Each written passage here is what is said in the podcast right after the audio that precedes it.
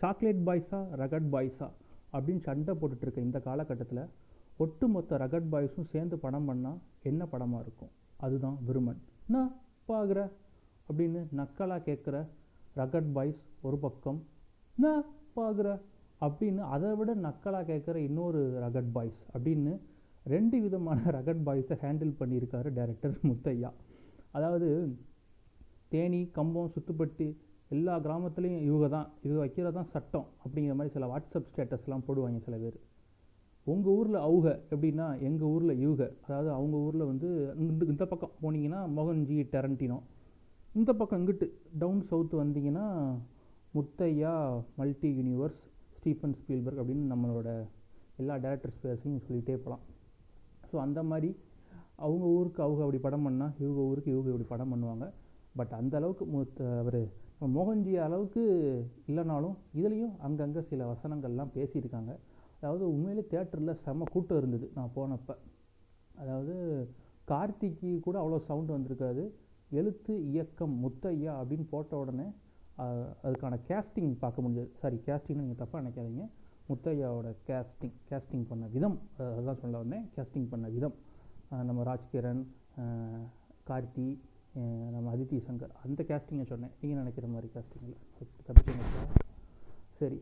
இப்படி படம் வந்து போயிட்டுருக்கல படத்தோட ஒன்லைன் என்ன அப்படின்னா ஒரு பையன் சின்ன பையன் வெட்டி வெட்டுறதுக்காக அப்படியே ஓடி வரான். யாருன்னு பார்த்தா அவங்க அப்பா பிரகாஷ்ராஜ் அப்பா மேலே அப்படி என்னடா அவனுக்கு காண்டு? அப்படின்னா அவங்க அப்பாவுக்கும் இவனுக்கும் என்ன பகை என்ன பிரச்சனை? அப்படிங்கிறதான் படத்தோட மீதி கதை. கடைசி அவங்க அப்பாவும் பையனும் சேர்ந்தாங்களா இல்லையா? அப்படிங்கிற ஒரு பாயிண்ட் ஆஃப் வியூலையும் கதையை சொல்லலாம். இன்னொரு ஒரு பாயிண்ட் ஆஃப் வியூ என்ன அப்படின்னா இந்த ரெண்டு ரகட் பாய்ஸாக இருக்கிற அப்பனும் பிள்ளையும் இன்னொரு ஒரு ரகட் பாய்ஸ் சேர்த்து வச்சுருந்தா எப்படி இருக்கும்? ஒரு சின்ன கற்பனை அப்படிங்கிற மாதிரி ஆர்கே சுரேஷ் கேரக்டரையும் சொல்லலாம். ஸோ இந்த மாதிரி படம் ஆரம்பிக்குது. அதாவது ஒரு படத்தில் ஹீரோக்கு இன்ட்ரொடக்ஷன் ஷாட் வைக்கிறோம். அதுக்காக ஒரு ஃபைட் வச்சா ஓகே ஹீரோ படுத்தா ஃபைட்டு எஞ்சா ஃபைட்டு ஹீரோவோட தாய்மாமே ஒரு ஃபைட்டு அப்படின்னு படம் முழுக்க ஃபைட்டுகள் மூலமாகவே கதையை நகர்த்திட்டு போயிருக்காரு நம்ம டேரக்டர் முத்தையா. போட்டுமே சார் போட்டுமே. இப்போ அதில் என்ன பிரச்சனை அப்படின்னு நீங்கள் மிஸ்கின் மாதிரி கேட்கலாம். ஓகே அதாவது நம்ம ராகவா லாரன்ஸ் வந்து ஒரு படம் எடுத்தார். பேய் வந்து ஒரு உடம்புக்குள்ளே போயிடும் ஸோ அந்த உடம்பு மூலமாக மற்ற எல்லாத்தையும் பழி வாங்குவார். அது மாதிரி நம்ம தலைமை முத்தையா வந்து அம்மா சென்டிமெண்ட்டு அப்பத்தா சென்டிமெண்ட்டு தங்கச்சி சென்டிமெண்ட்டு மருதில் அதான் அப்பத்தா சென்டிமெண்ட்டு சொல்லிட்டணும் அது பக்கம் அக்கா சென்டிமெண்ட்டு பொண்ணு கொடுத்த மாமே சென்டிமெண்ட் அப்படின்னு ஒன்று விட்ட அத்தை கொழுந்தியா சென்டிமெண்ட் அப்படின்னு இன்னும் எக்கச்சக்க சென்டிமெண்ட்டுகள்லாம் பேலன்ஸ் வச்சுருக்காப்புல. ஸோ அதெல்லாம் எடுத்து முடிப்பார். அதுக்கப்புறம் தான் அவங்களை எல்லாத்தையும் விடுவார். அப்படிங்கிற மாதிரி ஒவ்வொரு ச- படத்துலையும் ஒவ்வொரு சென்டிமெண்ட்டாக வச்சுருக்காப்புல. இன்னும் கூட ஒரு பத்து பதினஞ்சு கதை இதை மாதிரி எடுப்பார். களி பார்க்கண்டா பாரு இல்லைன்னா போடா அப்படிங்கிற மாதிரி தான் எடுத்து தள்ள போகிறாரு ஏன்னா பேக்கப்புக்கு சுற்று விட்டு கிராமத்துலேருந்து எல்லாரும் சப்போர்ட் பண்ணுறதுக்கு இருக்காங்க. அதனால் ஒரு பிரச்சனை இல்லை. அந்த மாதிரி இடம் அந்த மாதிரி படம் பண்ணுவார் நீ பார்த்து தான் ஆகணும் அப்படிங்கிற மாதிரி தான் இருக்குது அதாவது பிசி சென்டர்களில் படம் வந்து நல்லா ஓடும் அப்படின்லாம் சொல்கிறாங்க அதாவது பிசி ஆடியன்ஸ் என்ன அப்படின்னா கிராமத்தில் இருந்து வர்ற ஆடியன்ஸ் அவங்களுக்கு இந்த மாதிரி நாலு பாட்டு அஞ்சு ஃபைட் இருந்தாலே போதுமானது. இப்படி இந்த மாதிரி படங்களே அவங்களுக்கு அதிகம் தான் சொல்லணும். ஏன்னா விருமன் ஏன்னா இப்போ சி சென்டர் பி சென்டர் ஆடியன்ஸுமே எல்லா படமும் பார்க்குறாங்க முக்கால்வாசி மலையாள படம் எல்லாமே நமக்கு ஓடிடியில் வந்துடுது ஸோ இந்த மாதிரி படங்களும் வேணும் அப்படின்னு சொல்கிறவங்க கண்டிப்பாக இந்த மாதிரி ஒரு படத்தை போய் பார்க்கலாம். இன்னொன்று வழக்கத்துக்கு மாறாக உலக அதிசயமாக என்ன சொல்லலாம் அப்படின்னா சூரியோட காமெடி உண்மையிலே படத்தில் ஒர்க் அவுட் ஆகிருக்கு நிறைய இடங்களில் சிரிக்கவும் வச்சார். அவராகட்டும் சிங்கம்புலி ஆகட்டும் ரெண்டு பேருமே நல்லா ஒன்லைனர்ஸ் அவங்க கொடுக்குற கவுண்டர்ஸ்லாம் உண்மையிலே சிரிக்கும்படியாக இருந்தது. படத்தை ஒட்டு மொத்தமாக தாங்கிட்டு போகிறதே இது ஒரு கிளீஷேவான விமர்சனம் இருந்தாலும் அதுதான் உண்மை. கார்த்தி தான். படத்தை வந்து கொண்டு போயிட்டுருக்காரு. அதித்தி சங்கருக்கு ஆடத் தெரியும் அப்படிங்கிறதுக்காகவே ஒரு மாண்டேஜ் சாங்ஸை எடுத்து விட்டா எப்படி இருக்கும்? அப்படிங்கிற மாதிரி எதுக்கு அந்த பாட்டுலாம் வந்துச்சுன்னு எனக்கு தெரியல. சரி நல்லா ஆடுறாங்க ஓகே நல்லா ஆடினாங்க அப்படின்னா ஜோடி நம்பர் ஒன் அந்த மாதிரி ஏதாவது ஒரு நிகழ்ச்சிகள் இருக்குது ஜீ தமிழில் கூட நிறையா பண்ணுறாங்க அங்கெல்லாம் போய் ஆட வைக்கலாம். ஸோ அவங்க டேலண்ட் எக்ஸ்போஸ் பண்ணுறதுக்காகவே ஒரு பாட்டு எழுதுறேன் பாரு அப்படிங்கிற மாதிரிலாம் சில காட்சிகள் இருந்தது. அதெல்லாம் பார்க்க முடிஞ்சது. இன்னொரு பக்கம் நம்ம பிரகாஷ் ராஜ் இந்த பக்கம் நம்ம கார்த்தி. ஒரு கேட் அண்ட் மவுஸ் கேம் மாதிரி ட்ரை பண்ணியிருக்காங்க. பட் சில இடங்களில் சுவாரஸ்யமாகவும் சில இடங்களில் சரி எப்படினாலும் என்ன ஆக போகுது கடைசி அப்படிங்கிற மாதிரி ப்ரெடிக்டபுளாக தான் படம் போகுது. ஏன்னா கமர்ஷியல் படத்துக்கு உண்டான இதே அதுதான். ஸோ கமர்ஷியல் படம் எந்த அளவுக்கு நம்ம ரூட்டடாக பண்ணுறோமோ அந்த அளவுக்கு படங்களும் இருக்கும்.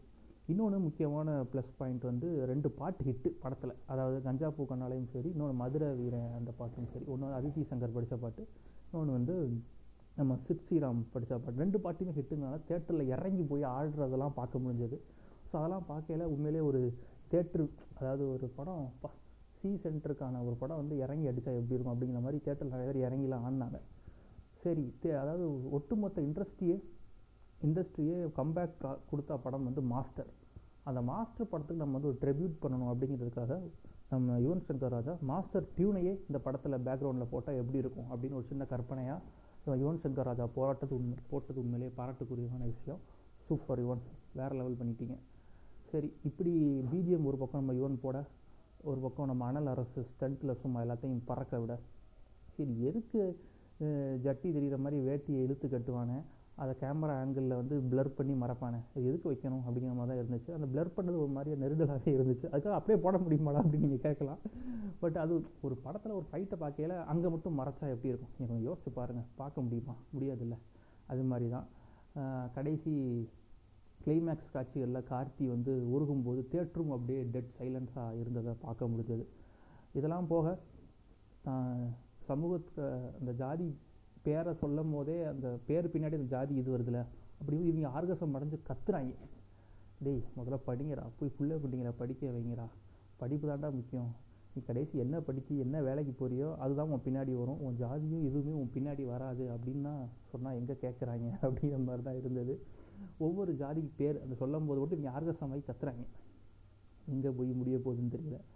சரி இப்போ பிரகாஷ் ராஜோட கேரக்டர் வந்து ஆரம்பத்தில் கெட்டவன் தான் அவ்வளோ கெட்டவன் இல்லை அப்படிங்கிற மாதிரி தோணும். ஆனால் அவருக்கு ஒரு ஃப்ளாஷ்பேக் வரும். ஃப்ளாஷ்பேக் என்ன அப்படின்னா சரி ஸ்பாய்லராக இருந்தாலும் பரவாயில்ல சொல்கிறேன் ஒரு படம் பார்க்கலன்னா பார்த்துட்டு கூட இதுக்கப்புறம் கேளுங்க.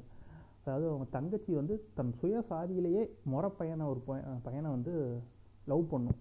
ஸோ எங்களுக்கு க கௌரவம் தான் முக்கியம் குடும்ப கௌரவம் தான் முக்கியம்ன்ட்டு அந்த பொண்ணு வந்து சாகிற நிலைமையில் இருக்கும். அப்படியே விட்டுருவார் பிரகாஷ்ராஜ். சாகு அப்படி செத்து போடி அப்படின்னு விட்டுருவார்.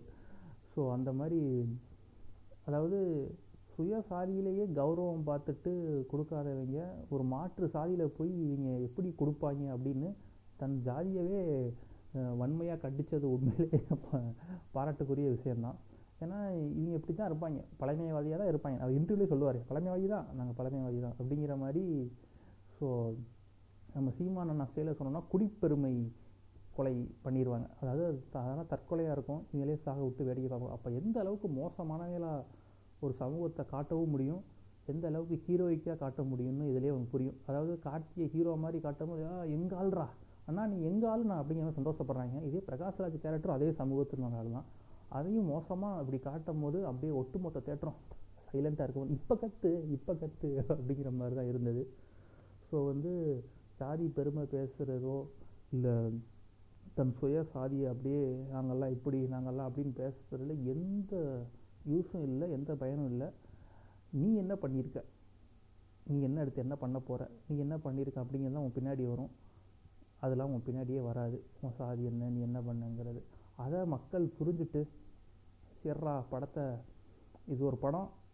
மற்ற ஜாதியினரை வந்து தாழ்த்தி எடுக்கலை. அவங்க ஜாதியினரே புகழ்ந்து அவங்க ஜாதியே இந்த மாதிரி இருக்காங்கடா அப்படின்னு சொன்னதே ஓரளவுக்கு கரெக்டான விஷயந்தான் பட் அதிலும் சில வசனங்கள் என்னது என்ன சொல்கிறது சுயசாதி பெருமை பேசுகிற வசனங்கள் இருக்க தான் செய்யுது. அது எங்கே போய் எப்படி முடிய போகுதுன்னு தெரில சரி ஒரு நல்ல கமர்ஷியல் படம் பார்க்கணும் அப்படின்னா இந்த படத்தை போய் பார்க்கலாம் அப்படின்னு தான் நான் சொல்லுவேன். பெருசாக ஒன்றும் ரொம்ப போர் அடிக்கு போடா அப்படிங்கிற மாதிரி போய் பார்த்துட்டு வாங்க. நிறைய பேர் பார்த்துருக்கலாம். இந்த விமர்சனமே லேட்டு தான். நான் ஏற்கனவே போன வாரமே போட்டு வந்திருக்கணும். இதே ஒவ்வொரு விமர்சனத்துக்கும் சொல்லிகிட்டு இருக்கேன். சரி அடுத்து ஒரு நல்ல விமர்சனம் உங்களை சந்திக்கிறேன். Tata bye bye see you